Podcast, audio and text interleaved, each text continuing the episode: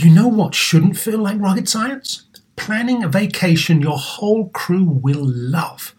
With Carnival Cruise Line, it's all up to you. You can kick back or dive right into the fun.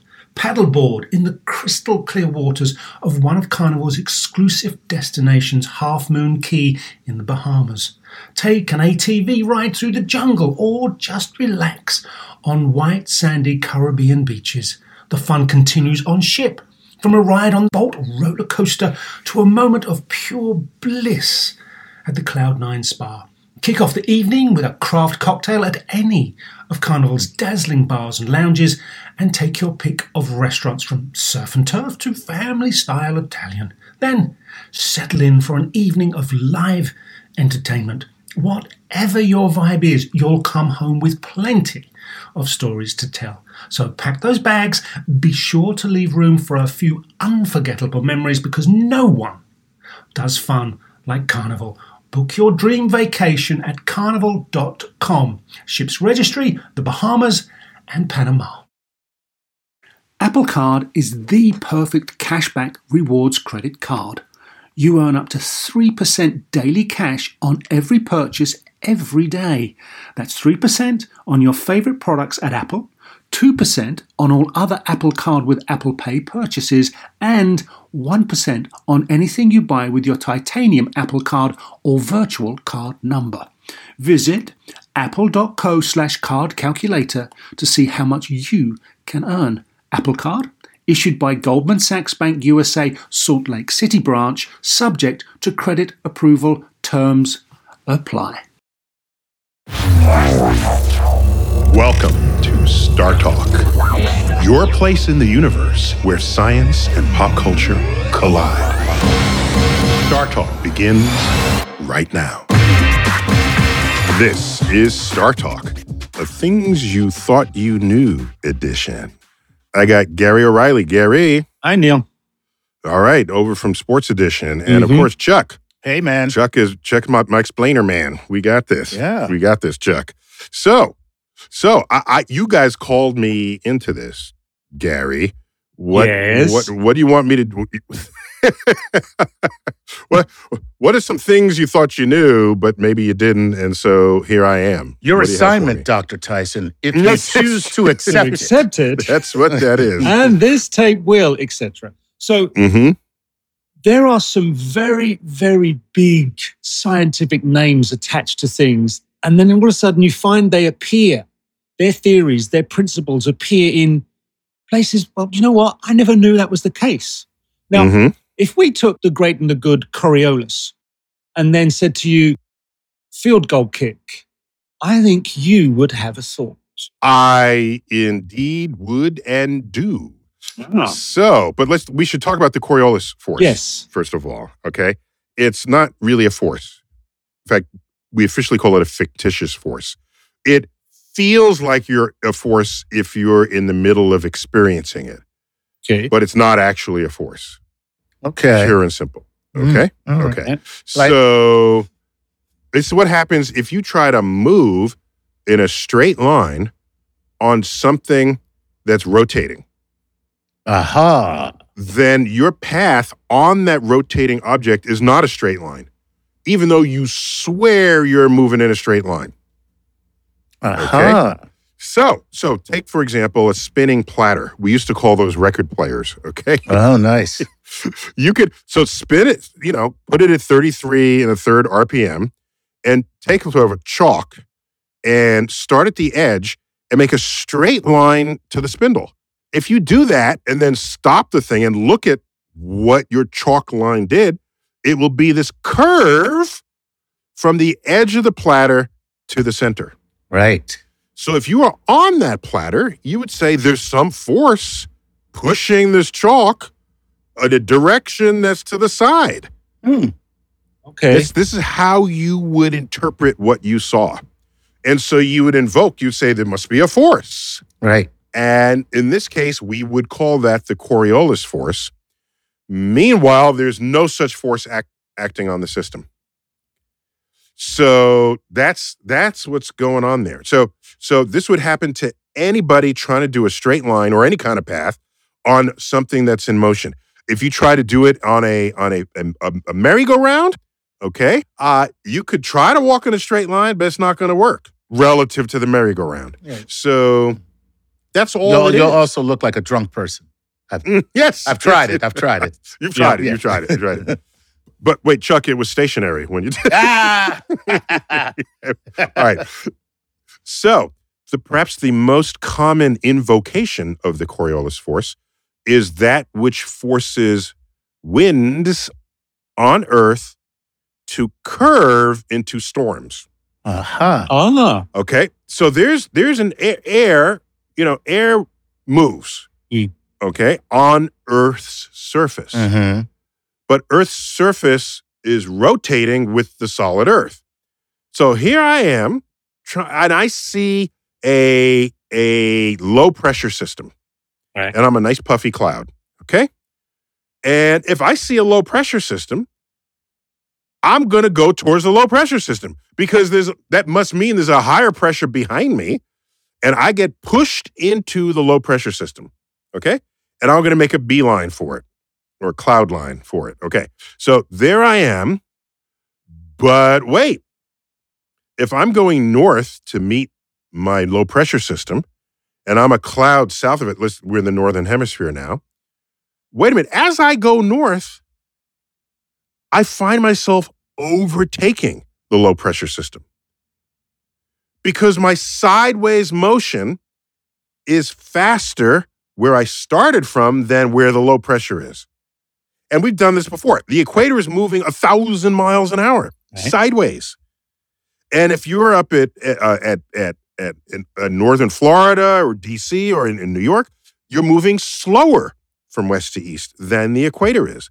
Yeah, you're all part of the same solid object, yes, but you complete one circle in the same amount of time as folks at the equator do, and they travel the longer distance to do it.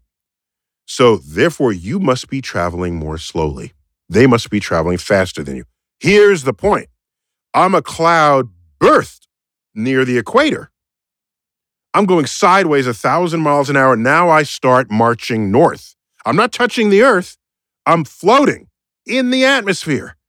And I see the, the low pressure system and I find myself overtaking it.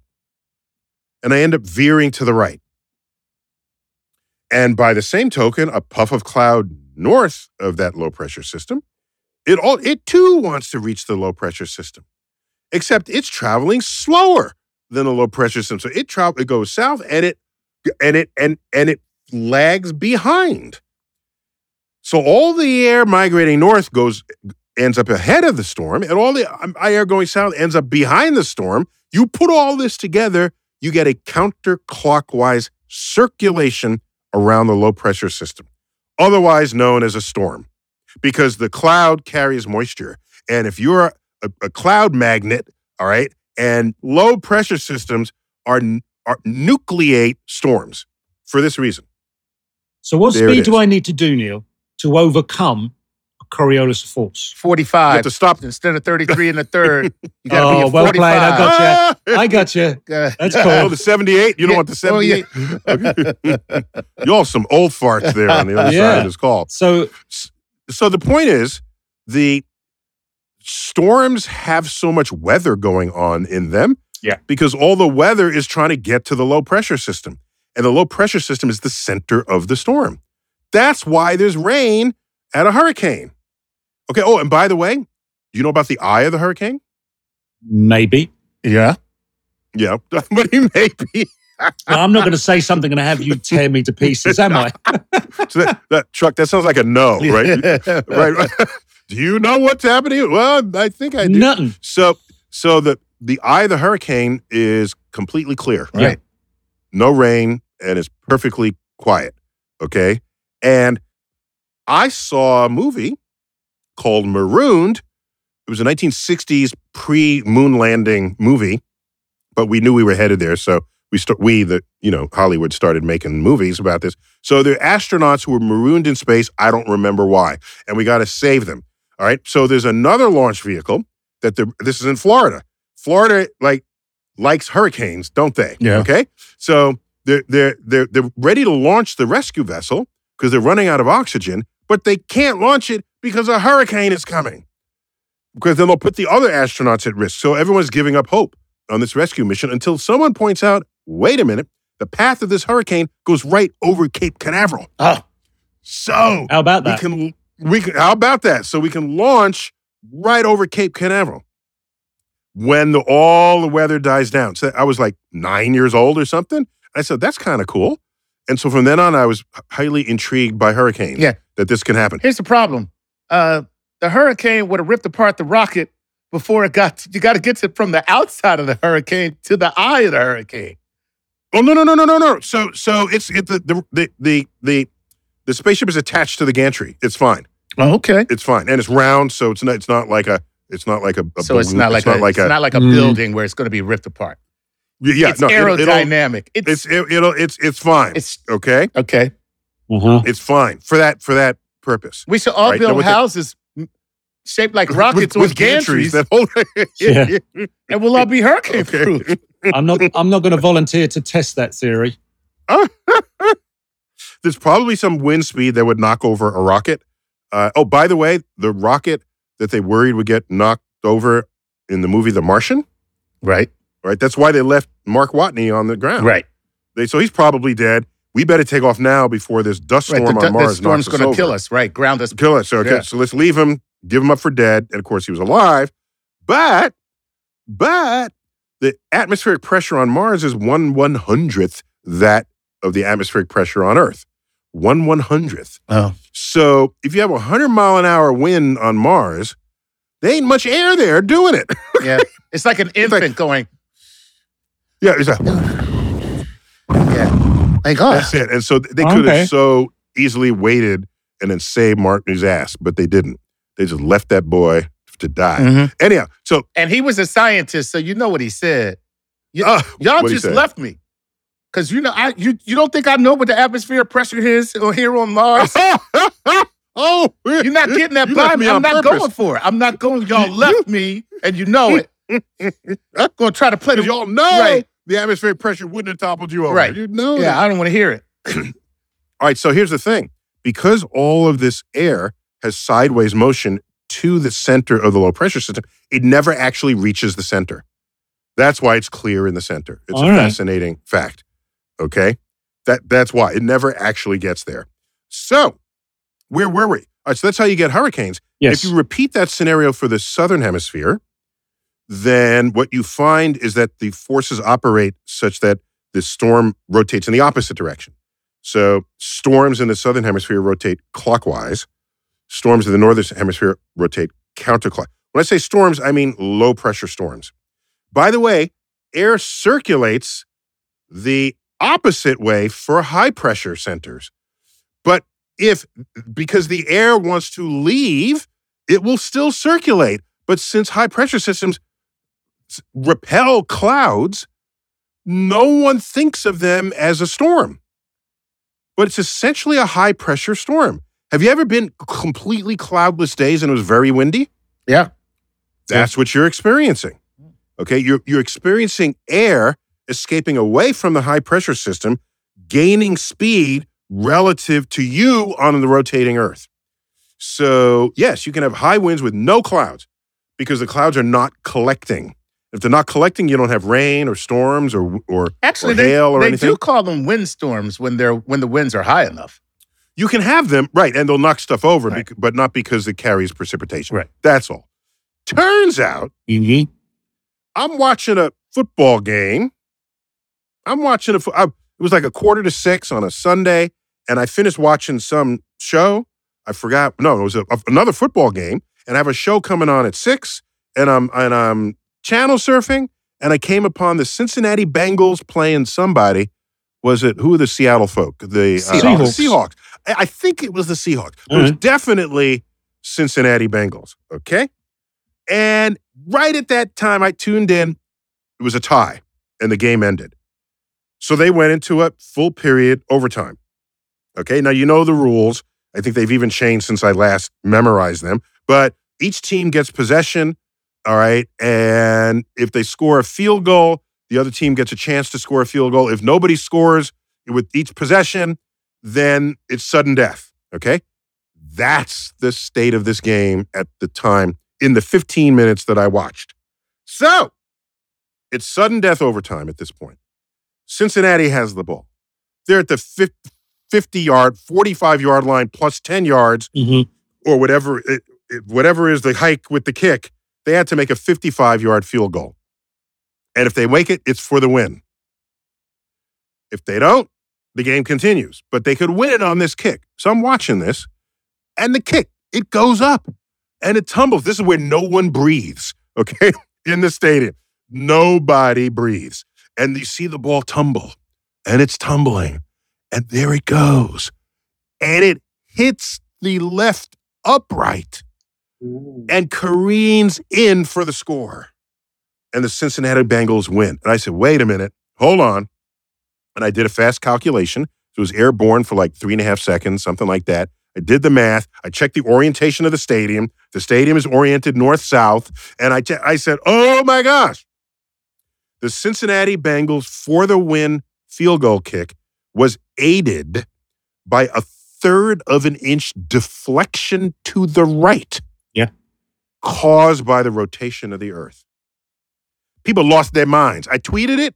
People lost their mind. People wrote in and say, God help Yeah. Cincinnati win. I know that kicker loved you. The kicker was Yeah. just like, the earth hates me. well, because you know from baseball, if you take a, a round object and hit it with another round object, all right, a fraction of an inch can make all the difference in how the thing bounces away from it. Totally. All right. So you have a round bat hitting a round ball, a cylindrical bat, but it's still round Right. in its cross section, hits a round ball. A fraction of an inch is a ground out, home run, or a pop out. Okay. Same is true with a round football hitting the cylindrical upright. So I think that third of an inch made a difference. And you can, ca- that's how much Coriolis force operated in the 55 yards of the field goal. Well, the Coriolis owes a lot of people some money. Because you know, everybody who had money riding on that game, No, you checking the bet. they were just like, how do we find this Coriolis? now, now, just because I'm an educator, I, I, I, I said the rotation of the Earth, but I didn't mention Coriolis because if you label it, then people get distracted by the name, and it prevents them from understanding the concept. Okay. So I said from the rotation of the Earth. Well, how does that happen? The next two tweets, I said this is like the Coriolis force, and then I mentioned storms and this sort of thing. So now for all north-south oriented stadiums, I, I watch for this uh, when that happens. So there you have it, Coriolis force on storms in football games, and it putting chalk on old-fashioned record players playing at any speed at all. Chuck, Yes. you got it. Cool. What Mm. that is. Yeah. All right. So is that enough for you, there, Gary? That works. Thank you. Okay.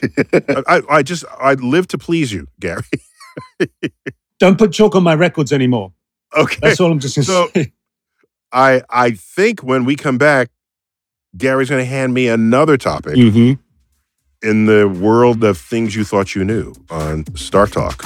Uh, so let's see when we return.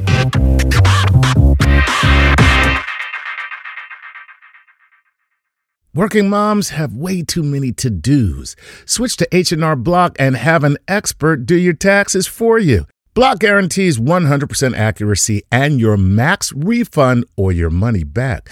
And with their no surprise guarantee, you'll always know the price of your tax prep before you begin. You can even meet with a tax pro in a Block office or online from home. So take a breath, moms. This tax season, it's better with Block. Make an appointment at hrblock.com. All tax situations are different. Not everyone gets a refund. Limitations apply. Description of benefits and details at hrblock.com slash guarantees.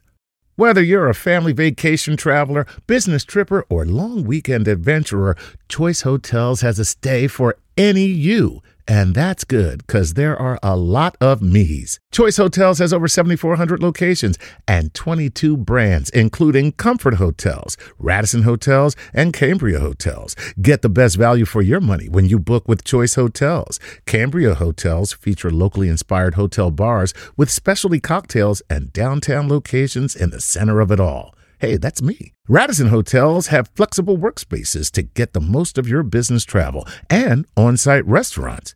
That's me too. And at Comfort Hotels, you'll enjoy free hot breakfast with fresh waffles, great pools for the entire family, and spacious rooms. Hey, that's me too. I guess I'm just going to have to stay at all of them. Choice Hotels has a stay for any you. Book direct at choicehotels.com, where travel comes true. This episode is brought to you by Progressive, where drivers who save by switching save nearly $750 on average. Plus, auto customers qualify for an average of seven discounts. Quote now at progressive.com to see if you could save. Progressive Casualty Insurance Company and affiliates national average 12 month savings of $744 by new customers surveyed who saved with Progressive between June 2022 and May 2023. Potential savings will vary, discounts not available in all states and situations.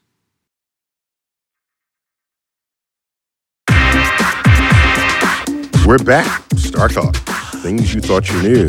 So here I'm going to talk about the, a gridiron timeline of the universe. All right. Okay.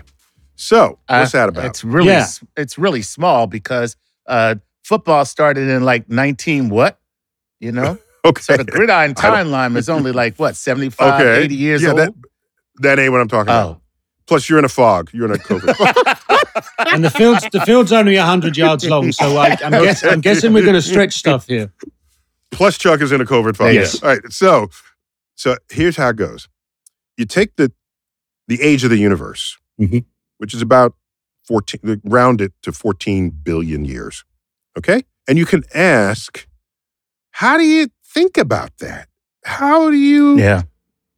how do you measure that? Yeah. How do you, and so Because honestly, you can't, you can't even think. Nobody, can, nobody can get their you can't. mind around 14 million, much less 14 let alone billion. 14 Exactly, yeah. billion. Correct, correct, correct. Okay. Or, or 14,000. Yeah. even, Well, in right? Years, we even- could never really think about what 14,000 years are.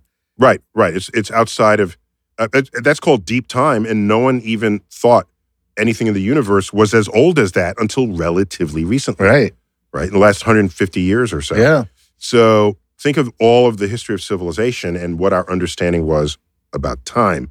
Part of the problem is we think time intervals are, you know, somehow cosmic time intervals somehow matter to human time intervals Right. and they don't Mm. at all. So the universe don't this is- care. this- Nope. Universe don't care. We have other indications of timescales that are different. For example, that of a dog. Right. All right. Right. You come home, the dog is jumping, licking you in the face, Right. Happy to see you. And all you did was It- forget your keys. you were just there. Oh, oh, a is I minute got and the a mail. ago. Came back, came back from the mailbox. Right. so the dog is so fully living life. Think about that. Wow. No, humans don't carry on. Dogs do. Yes. Yet every day a dog lives is like seven days to a human. Wow. Now I have another Okay. reason to be jealous of dogs. So you can say that both ways. You can say one day unto a human is seven days unto the dog, right? Because we live seven times as long as a dog. But I'd rather think of it the other way that the dog lives seven days of life in one of your days. Wow. And that's why it'll sleep when you're not there. But when you're there, it is all up in your face, begging for your food, even though it just ate, looking all cute, uh, get wanting to get pet, get his tummy Mhm. rubbed. So these are two very different timescales. And the life forms are reflecting that. That makes I sense because you go, you take them out for a walk in the morning, and then when you come home from work, they're just like, you know, let's go, let's go. And you know, Let's do it. Yeah, come on, let's come on. go, man. Yeah, yeah, It's been three days since you walked me. What is your problem? How could you leave me here for three days, man? Well, because that's half of one That's day. Right, right. right. The, the morning to evening. Chuck did the math on that one. See, the thing is, you've got you've got insects that have a lifespan of maybe 24, 48 hours. Yeah, I think the mayfly might be Yeah. one, or Yes. at least legend legend has it. Mm. Right. Yeah, Right. that- Perception that's of just time. un- that's just unfortunate. There you go. Wait, did you see? It was a Saturday Night Live skit of when when it came out that Wilt Chamberlain had like thousands of lovers. Yeah. Okay, in his biography, and no one believed it. But it's like, but you're not Wilt Chamberlain, right? So who who are you to say it Mhm. wasn't? So Saturday Night Live did a skit, and it was called "The Love Diaries of Wilt Chamberlain." it was so funny. so he's in a hotel room, and a woman shows up, and it's like, our eyes met, and it was love at first sight. Where has she been my whole life? I, I don't know. Our moments w- were so tender and so soft.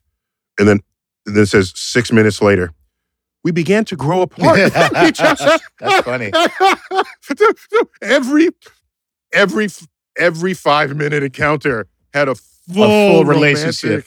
Yeah. uh, relationship. That's pretty cool. In and out of the Yeah. yeah. it was. Anyhow, so time scales you want to try to get a sense of them, and usually you have to do that by putting them into another kind of reference frame. So one way to do it is if you take hundred meters, let's say, Right. right? It's a little longer than hundred yards. It won't make much of a difference for what I'm about to describe. So take 100 meters, that's more international to think of it that way. And we can ask if the timeline of the universe were placed onto those 100 meters, where would things happen on that field?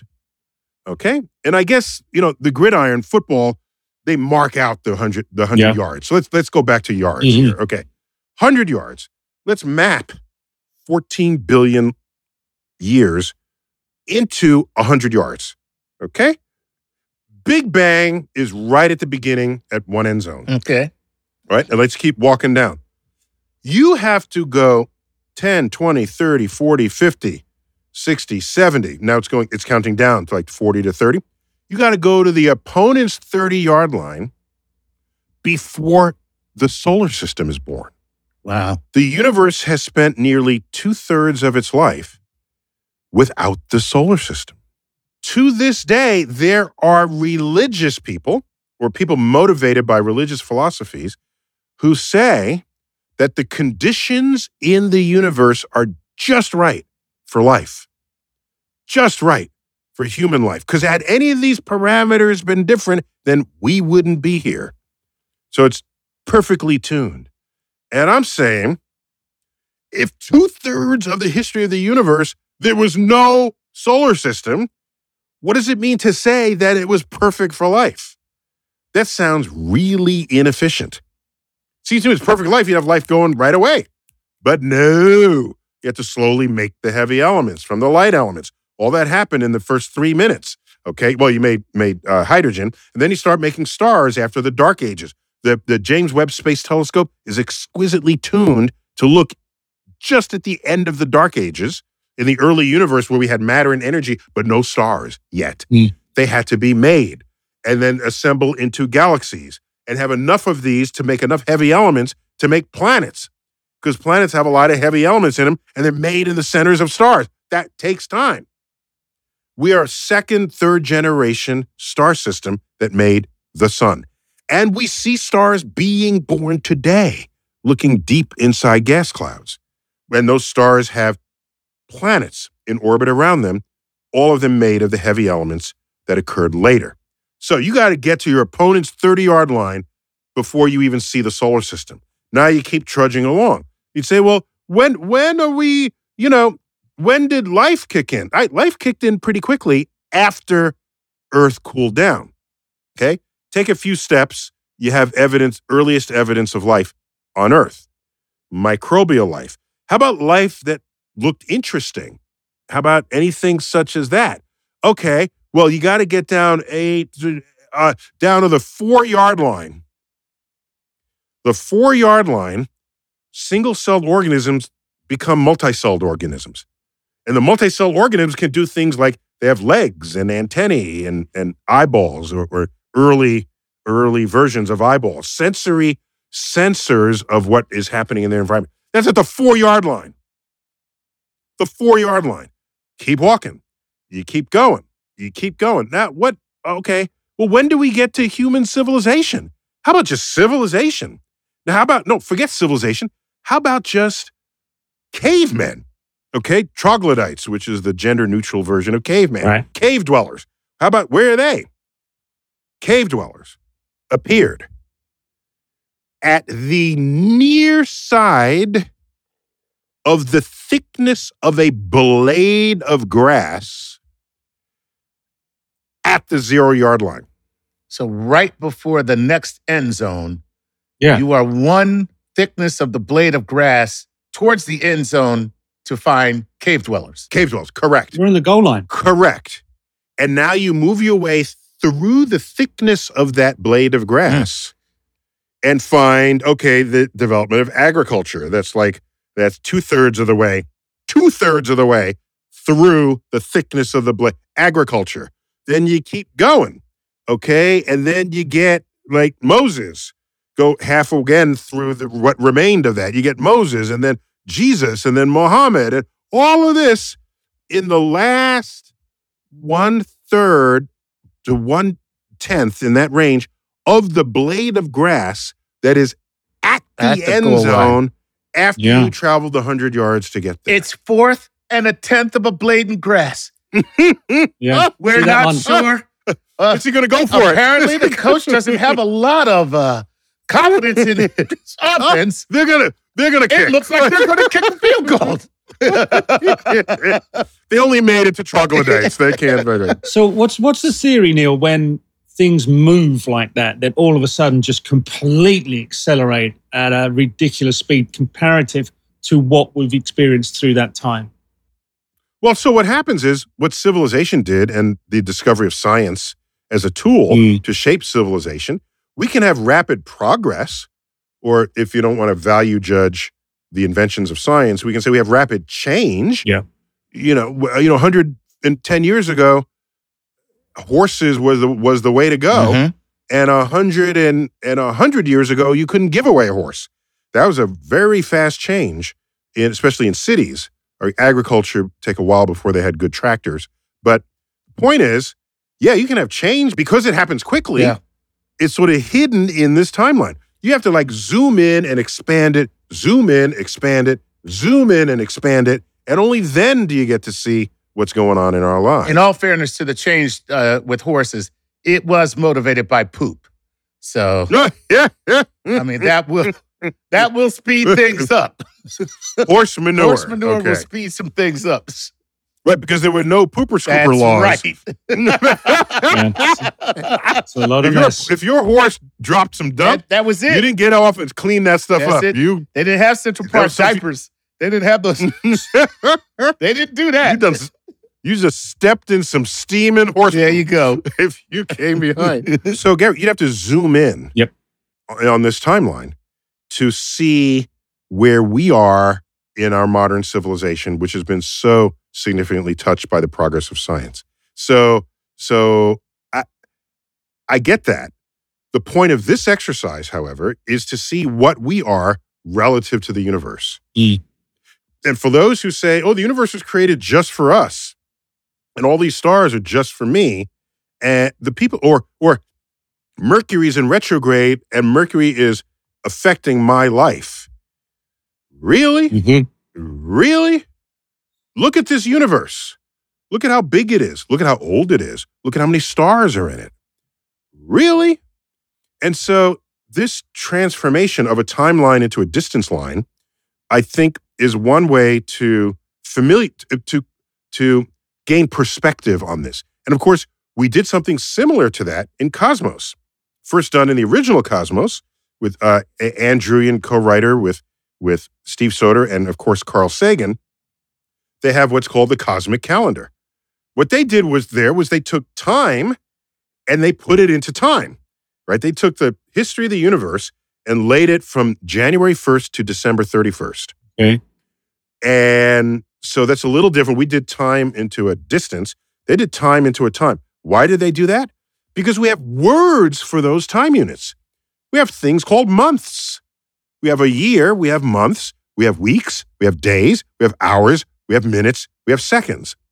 So because we have ready-made vocabulary to describe much smaller units of time than a year, it became very helpful to represent it in that fashion. So it's a matter of when was civilization, just like a minute ago or two. I have to recalculate that to get the numbers right. But we have words for this. And when was when was you know the automobile invented? Like a fraction of a second into the past. Yeah. And you say, damn, we ain't been here any amount of time at Right. all. So the things like the James Webb Telescope, will that make us think about the calibration of time and the universe in a different way, or just it literally enlighten us as That- to what that's happened? an excellent, excellent question. So, okay, so the James Webb Space Telescope, if I just did a fast calculation in real time, uh, will go back to the seven yard line. Oh wow! Now the real Seven-yard question is, who's returning this kickoff? Because that will make a big difference in how long that that timeline really is. Like, yeah. Yeah, but think about it. I mean, it's a lot of universe between one end zone and the other. right. But what that means is we will have access to almost the entire playing field, almost the entire timeline of the universe, from seven yards up to 100 yards. This is an extraordinary triumph of modern astrophysics, enabled, empowered by brilliant engineers that enabled us to, to work with this telescope to begin with. All so that science can tell you you ain't so special. Science is really good at Yep. that. And that's to tell you right now. What we really want to know is be able to look in the other direction and predict the future, ah, which we do with some. I can tell you about solar eclipses in 10, 100, 1,000 years from now, and what exact minute the sun will disappear as viewed from any point on Earth's surface. I can do that. All right. Some other predictions are a little fuzzier, but still have real foundations to them, like humans are warming the Earth. All right. And that can melt the polar ice caps and flood our coastal cities. All right. Oh, you want to know what minute that will happen? The the calculations are are harder than it is for an eclipse to give you the exact minute that's going to happen. But I can speak statistically of the likelihood that storms are going to wash over your beachfront property. Hmm. And a point not always mentioned: the storms that take out resort beachfronts destroy people's rich people's second homes and in some other low-lying countries it destroys people's only homes Mm. so there's an important difference there and what's going on getting all green on you right nothing here Nothing wrong with that. It's good stuff. Uh, so there you have it gary Well, thank you. gridiron timeline and and it just it's a, some fast cut you just take ratios uh, it's a, it's a it's an exercise in ratio taking it's so simple, Gary. Uh, so simple. So all I did, just so I can tell you, so so James Webb Space Telescope is observing galaxies maybe back to a billion years after the Big Bang. So you take the ratio of one billion to fourteen billion, Mhm. all right, and what is that fraction? then you multiply that fraction by hundred yards, and that'll tell you how um, how many yards you'll uh, back it sees. Mhm. And I get about seven yards. And you know why uh, Yeah. we don't have to do that? Because you did it for us. Yes. you don't like calculating? It's fun with calculations. It's, it's, We, we probably don't have as much joy doing it as you do. Yeah. so, all right, that's our segment here. All right. Uh, so, when we come back, we'll do one more of these yes. and then we'll call it a day. Yay. This is StarTalk. Things you thought you knew. We'll be right back.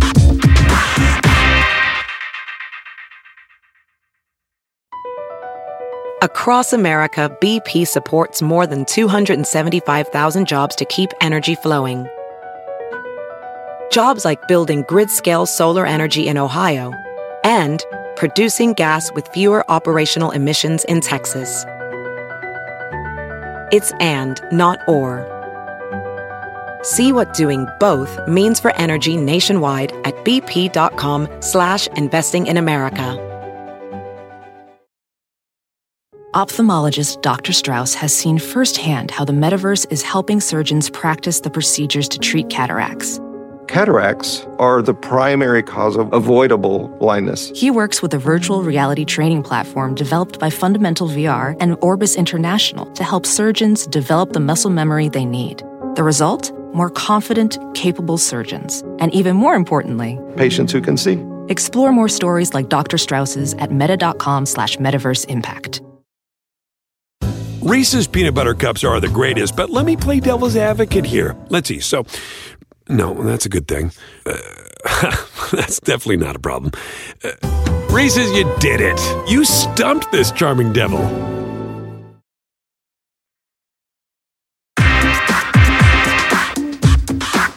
Uh, guys, we're back. Third segment of things you thought you knew.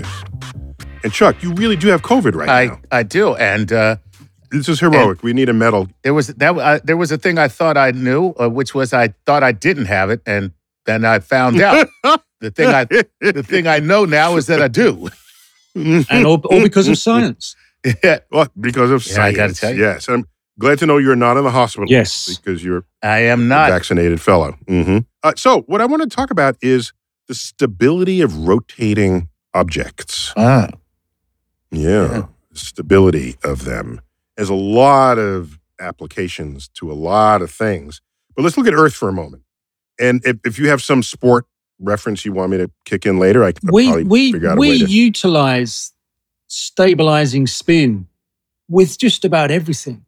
I mean, if you think of a, Yeah. a, golf shot when you're chipping out of the sand trap, if you think about a two point shot where you're rotating and backspin, in basketball. yeah, you, I Mhm. mean the spiral pass literally from a quarterback on a hail mary. We use Mm-hmm. in soccer to hit one side of the ball so it will spin and rotate and give itself a true trajectory. So yeah, this this is something that manifests so- itself regularly in sport. Correct. So, what we, I think we talked about in a separate one of these is what effect spinning the ball has on its otherwise ballistic trajectory moving according to the forces of gravity. Because then you have air forces pushing on it. right. So, that's one thing. I'm now just referring to a spinning object with or without air forces. Just what does it do for it? And a spinning object has its path stabilized because it's spinning. Oh, I thought it was due to really good therapy. Oh, it's to stable. Chuck, every time I use the word stable, you think it emotionally I stable. got to tell you, yeah, there's You can be physically there's stable. There's a reason. okay. You can be physically Brain stable. fog again. Brain fog, yeah. So so when we when you look at a a, a perfect spiral thrown by a quarterback, uh, the ball is its its arc is true. Yeah, if there's wind on it, that'll have an effect. But if if it's you don't have wind, you know exactly where that ball is going to land, and from the arc that it has uh, been given. So knowing where it's going to land is the reliability of its arc brought to you by the fact that it's spin stabilized. Okay. So in baseball, Chuck, Mhm. what is the pitch where the ball does not spin? Um, I think they called that the flubber pitch. No, that's the knuckleball. Knuckleball. The knuckleball does not spin. Have you ever seen a knuckleball? No, I haven't. Okay. Yeah. I mean, now that we have the high speed cameras in baseball, you can just see the the the the stitching to, with that not spinning, and there it goes. When you have a knuckleball, it is completely susceptible to the slightest breeze, the slightest gust of air. The slightest will move it from its appointed path. And that's why a knuckleball is notorious for pass balls. So, Chuck, tell Gary, because he's a Brit, what a pass ball is. Um, I don't know. I guess it's where you confuse the pitcher. I mean, you confuse the catcher. Yeah, well, done on purpose. So the pitcher throws the ball in a catchable way, but it's like it's moving to the left, to the right. So the catcher puts up the catcher's mitt where the ball should land, and then it lands six inches to the side, and then they miss the ball. Wow. A completely catchable ball that they could not track using their normal senses because the ball was not spinning and it was not spin stabilized. Ah, That is not to be confused with a wild pitch Right. where no matter what the catcher did, they're not going to catch it. It's like three feet outside. It's in the It stands. bounces off the ground and it throws it in the It's, stands. it Those are wild it went over to first base and hit somebody's mom in the head. That's a wild Yeah. pitch. that is wild. And and a little subtle point, a baseball subtle point, Gary, Mhm. Is the pitcher and the batter are in every play of every game. If the pitcher throws a wild pitch or the catcher has a pass ball, it is not counted as an error. Okay. They handle the ball so much that you got to cut them some slack. Okay. The- so Earth, Yes. okay, is spinning in its orbit. Oh, by the way, the moon is tugging on Earth. If you tug on a spinning object that is tipped, because you know Earth is tipped on its axis, Yes. then it will precess. So Earth, pre- you know, pre- what- there's another word for precess. It's called Precession. wobble. Yes. Mhm. Wobble. You ever play with tops? Nobody does this anymore. You play with the top. I I love tops. I love gyroscopes, things like that. You you you you spin the top, and as it slows down, it- it tips over and it begins to to wobble. Okay, that's because Earth is tugging on its center of mass, and in response, it precesses. This is a battle of forces going on with the rotating object because the rotating object doesn't want to do what you want it to do, but as a consequence, it precesses. So Earth's precessional period is 26,000 years. So in other words, we're, our North Pole is pointing to the North Star right now. Yes. 13,000 years from now, we are pointing in the whole other direction. And you got to find other North Stars for Yeah. us uh, as that happens over the to, over the period of history that uh, we've been even tracking this stuff. So, uh, so now, not only are we precessing, we're also bobbing up and down. Okay, so we're we're tipped at 23 and a half degrees now. Uh-huh. But over time, our spinning axis will bob from like 21 degrees to 24 degrees. So we're back and forth up. So the Earth is twerking. Ah! Ah! Ah! Ah! the Earth is spinning, precessing, bobbing, And twerking. and orbiting all at once. All at once. That's Earth for you. What, what are you saying, Gary? Is that that angle likely to change? I know you've said there's a there's a 21 to oh, 24. by the way, in fact, that affects climate. yes. That affects climate. That's because it, it, it tells how we are tipped towards or away from the sun at what time of year that happens. Mm-hmm. So, yes. And when you combine all these factors, there's something called the Malkovich cycles, which is the long term climate cycle that our best understanding tells us is what gives us the periodic ice age. I think you said Malkovich, not do a second. I was thinking of the actor. It would be kind of cool, Thank though. you. If it were the Malkovich. Okay. Get out of my head, Earth. I saw that. That was a great movie. Right. okay. So, uh, yeah, so the Mel- Milankovitch cycles. Thank you for correcting me there. So, um, so it turns out uh, on Mars, it doesn't have a, a it's got two moons, but they're lame excuses for moons. okay. So I won't even count them as one. It, do- it has essentially no important moons. But Phobos and Deimos are smaller than the island of Manhattan. Okay, so give me a break here. So Okay. uh, it turns out the moon prevents it from bobbing too far. Okay, and it, it's a restoring force to it. Mars has no such restoring force, so it would bob much more significantly in its in its uh, variations, creating much more extreme climate on Mars than. And what we want to go on and live there. Some people want to go and live there. Okay. My favorite person who wanted to go live there, I think Chuck was my co-host at the time. Chuck, remember this guy? He was signed up for the Mars One uh, one-way trip to Yes. Mars. And one of us asked him, "So, how does your family feel about this?" And he said, "My wife encouraged it. She's so loving. She encouraged me to go on this one-way Yeah, trip to right. Mars." Uh-huh. yeah. Yeah. Uh, Fire the pool boy, buddy. No.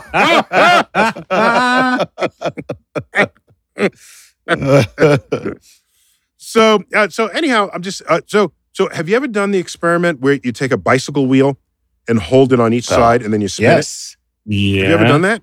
Okay. If you take a bicycle wheel, hold it. The ones in the physics labs have handles on them, mm-hmm. but your regular one won't. But that won't matter. Just grab it by. I was gonna say grab it by the nuts. excuse me. Grab grab it by Do, do exactly that. grab it by the axle. Okay. There you go. AKA nuts. Grab- Yeah. grab it by the axle, and then have someone spin it. Okay? While they're spinning it, I will ask you to just tip it. You will find that the spinning wheel is fighting you to prevent you from doing it. And it's weird to feel this. Now, if you were on a spinning chair, like one of these boardroom, nicely lubed chairs where you do you You spin yourself once and you go three or four times around in one in one uh, pump. Okay. Right. If you have this spinning bicycle wheel and then you try to spin it, your body responds by taking some of the angular momentum of the wheel and giving it to the chair. So try, just try this. Just remove your, your front wheel of your bicycle. That's the easy one. Hold it in front of you on a spinny chair. Lift your legs off the ground, of course. So you lift your legs up and out Yeah. like you're on a on a swing, and then have somebody spin the wheel just as fast as they can with their hand, and just try to tip it. Tip the wheel. You will start spinning in the chair because you are a coherent system. Okay, where all the forces have to balance out, and so anyhow, I just uh, spinning objects are fascinating. Yeah. Not only for the Magnus effect that we spoke about in, a- in another show, but for the fact that you can be spin stabilized as you move through the vacuum of space. And I love it. Oh, by the way, rifle bullets, Yes. they're spun up. That's, in fact, that's what rifling means. Okay. If you rifle the inside of a gun, you are putting curves in it that force this fast moving bullet as it comes out to spin. And that stabilizes the bullet as it as it goes forward.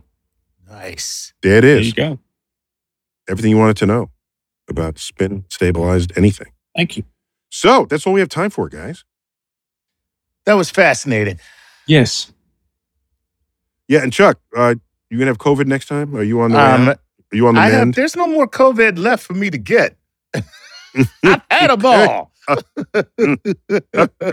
and you put your mark on those strains, That's right? right. It's like it's like Chuck has They're been going to here name on the COVID. They're going to name a strain after me. The next strain, will be the Chuck resistant strain. That's what I'm waiting for. oh, there you go. There you go. And Gary, always good to see you, man. My pleasure, Neil. Thank you for explaining. This has been StarTalk, Things You Thought You Knew edition, kissed by sports. I'm Neil deGrasse Tyson, your personal astrophysicist. Keep looking up.